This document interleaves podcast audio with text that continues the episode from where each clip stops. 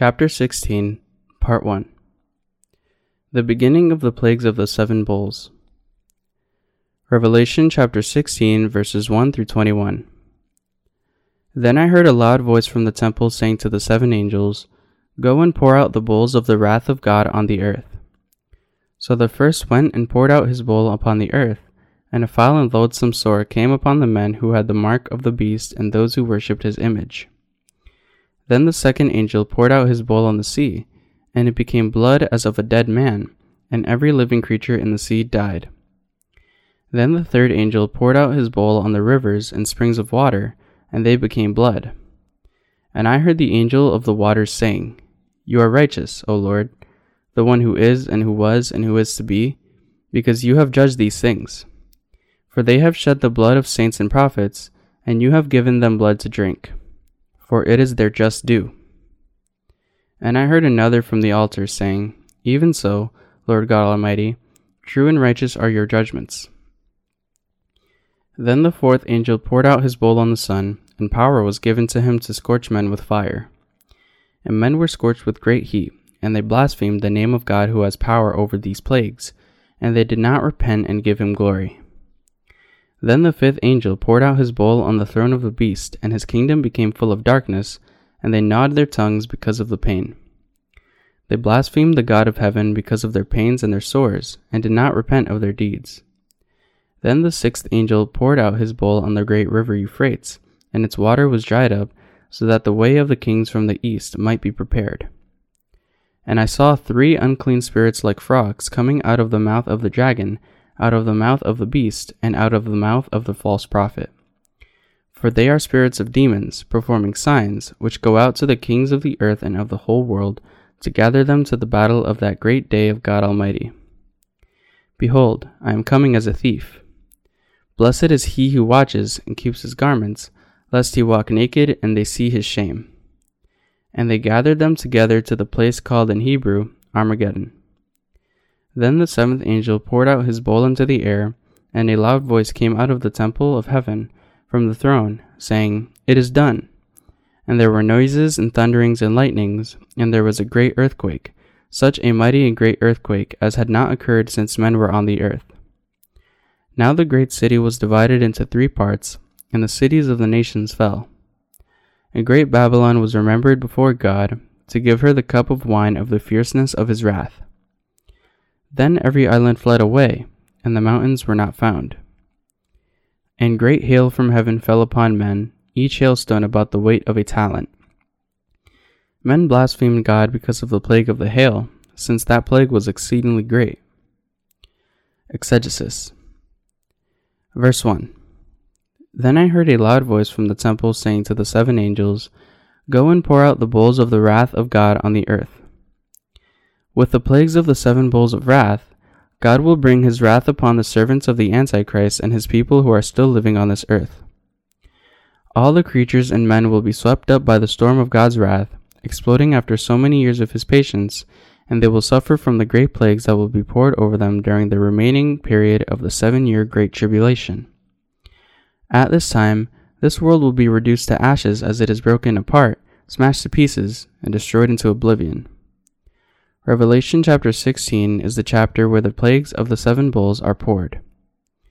Those who, until this final moment, have neither known nor believed in the gospel that bears a testimony of salvation, which would have allowed them to be lifted up to the air by the Lord, that is, the gospel of the water and the Spirit, will all be destroyed by these plagues.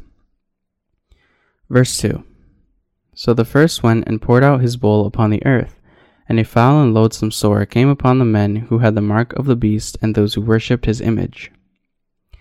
The plague of the foul and loathsome sore that God would pour through his angel will descend on those who have received the mark of the beast. This plague of sore is an incurable skin disease that would fester on the skins of the inflicted, whose infection would also spread around beyond infe- whose infection would also spread around beyond the festering skins. How great would the suffering be when the inflicted are to be tormented by this plague of the foul and loathsome sore until their death? But God will not only pour down the plague of sore on all those who receive the mark of the beast, but he will also pour down six more plagues on their heads afterward. As such, all must find the way to escape from these plagues in the gospel of the water and the Spirit, and avoid these fearful plagues by believing in this gospel right now at this very moment. Our Lord says that He will pour down six more plagues on those who worship the beast in His image. What is the sin that God hates the most? This sin is making images after something or someone other than God, deifying them, and surrendering to them. We must therefore know exactly who our Lord God and Jesus Christ are, and believe in and worship Jesus Christ.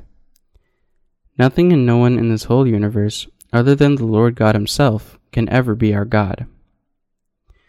If you really want to avoid the plague of sore and the additional six plagues, learn about and believe in the gospel of the water and the Spirit given by the Lord. A countless number of people who have stood against God in their everyday lives and who have refused to believe in the gospel of the water and the Spirit will all suffer from these plagues until they are ultimately destroyed. Verse 3 Then the second angel poured out his bowl on the sea, and it became blood as of a dead man and every living creature in the sea died. The second plague is where the sea turns into the blood of the dead. God will kill off all the creatures in the sea with this plague. From this plague of the second bowl poured by God, the sea will rot away and all its creatures will no longer be able to live in it. No man will therefore be able to eat the sea's harvest when God brings the second plague. Through the second plague, God will make it manifest that He is alive and that he is the Lord over all life. The second plague is God's judgment rendered on all the people of the world who, rather than worshipping the Lord God for his creations, instead bowed to the image of the beast, God's enemy, and shed the blood of the saints. This second plague is also most appropriate. God shows us that he will thus take away the richness of nature from those who do not thank the Lord for all its creatures made by God. Verses 4 through 7. Then the third angel poured out his bowl on the rivers and springs of water, and they became blood. And I heard the angels of waters saying, You are righteous, O Lord, the one who is, and who was, and who is to be, because you have judged these things. For they have shed the blood of saints and prophets, and you have given them blood to drink, for it is their just due. And I heard another from the altar saying, Even so, Lord God Almighty, true and righteous are your judgments. The third plague that would turn the rivers and springs of water into blood is indeed one of the most terrible plagues. This plague, coming as the punishment for the sins of all those who do not believe in God, will turn springs into blood and make it impossible for them to live on this earth. God will turn all the springs and rivers on this earth into blood. This plague, too, is the judgment rendered on the people of the world as the price and the punishment of their standing against God, who had given them water the root of all life. The reason why God would bring this plague on those who had stood against him is because they had murdered his saints and prophets while on this earth. They are the ones who had not only refused to believe in God as God, but also stood against him in union with the Antichrist. Overwhelmed by the power of the Antichrist, those who stand against God's love in this world will persecute and murder God's most beloved saints and his servants. Those who do not believe now in the gospel of the water and the Spirit, which our Lord has given us to deliver the people of this world from sin, will murder many saints and prophets of the end times and shed their blood.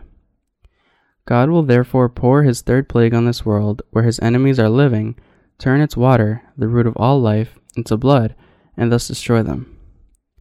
This is the just judgment of God, and for it the saints in the air will all rejoice. Why? Because with his righteous judgment rendered on the enemies who had killed the saints, God would avenge the saints' death on them. As such, the saints and servants of God must not fear, but instead defend their faith in the Lord God and look towards God's promise and his power when they face their martyrdom. Verses 8 through 9. Then the fourth angel poured out his bowl on the sun, and the power was given to him to scorch men with fire. And men were scorched with great heat and they blasphemed the name of God who has power over these plagues, and they did not repent and give him glory. As the fourth angel pours out the bowl of the fourth plague on the sun, people would be burnt to death from its scorching heat. God will bring the plague of the sun's scorching heat to those who have stood against him. Because this earth orbits around the sun precisely, If the Earth were to deviate from this orbit and get closer to the Sun even by the smallest distance, its inhabitants would be all burnt to death. As such, when this fourth plague is poured, people still living on this earth will all suffer from burning. Yet they would still not repent of their sin of standing against God. Why? Because by standing against the gospel of the water and the Spirit, they had already been destined to destruction. As soon as possible, therefore, everyone must now prepare their faith that can allow them to escape from the wrath of God. This faith is to believe in the gospel of the water and the Spirit as one salvation. Everyone must therefore believe in the truth of the water and the Spirit. Verses 10 through 11. Then the fifth angel poured out his bowl on the throne of the beast, and his kingdom became full of darkness, and they gnawed their tongues because of the pain. They blasphemed the God of heaven because of their pains and their sores, and did not repent of their deeds. The plague of the fifth bowl is one that brings darkness and pain. God will pour out this bowl of the fifth plague on the throne of the Antichrist and bring the plague of darkness and pain. From this plague, people will gnaw their tongues because of its pain and suffering. God will make sure to avenge the saints' sufferings on them with twice as great pain. God will make them suffer, in other words, just as much as they had made the saints suffer before. And yet they would still blaspheme God and not repent, even as they suffer from their sores. As such, they are to receive the eternal punishment of hell, burning with fire and brimstone. Verse 12 Then the sixth angel poured out his bowl on the great river Euphrates, and its water was dried up, so that the way of the kings from the east might be prepared. The plague of the sixth bowl poured by God is the plague of famine that would dry up the Euphrates River. The mankind will face its greatest suffering from this plague. The plague of famine is the most frightening plague for everyone's life. This plague, which will be poured on those who had rejected the gospel of the water and the Spirit given by the Lord, shows us how great the punishment is for those who had rejected God's love and stood against Him. Later on, God's army of heaven and Satan's army of this earth will wage the final war on this battlefield. Satan and his followers, however, will be seized upon and destroyed by God. Verse 13 And I saw three unclean spirits like frogs coming out of the mouth of the dragon, out of the mouth of the beast, and out of the mouth of the false prophet. This verse shows us that the works of all unclean spirits and demons originate from the mouth of Satan, his beast, and the false prophets. The works of demons will prevail throughout the world when its end nears. The demons will deceive the people and lead them to their destruction by performing miracles and signs through Satan, the false prophets, and the Antichrist. The world of the end times will thus become a world of demons. But their world will all be brought to its end with the plagues of the seven bowls poured by Jesus Christ and his second coming. Verse 14 for they are spirits of demons, performing signs, which go out to the kings of the earth and of the whole world, to gather them to the battle of that great day of God Almighty.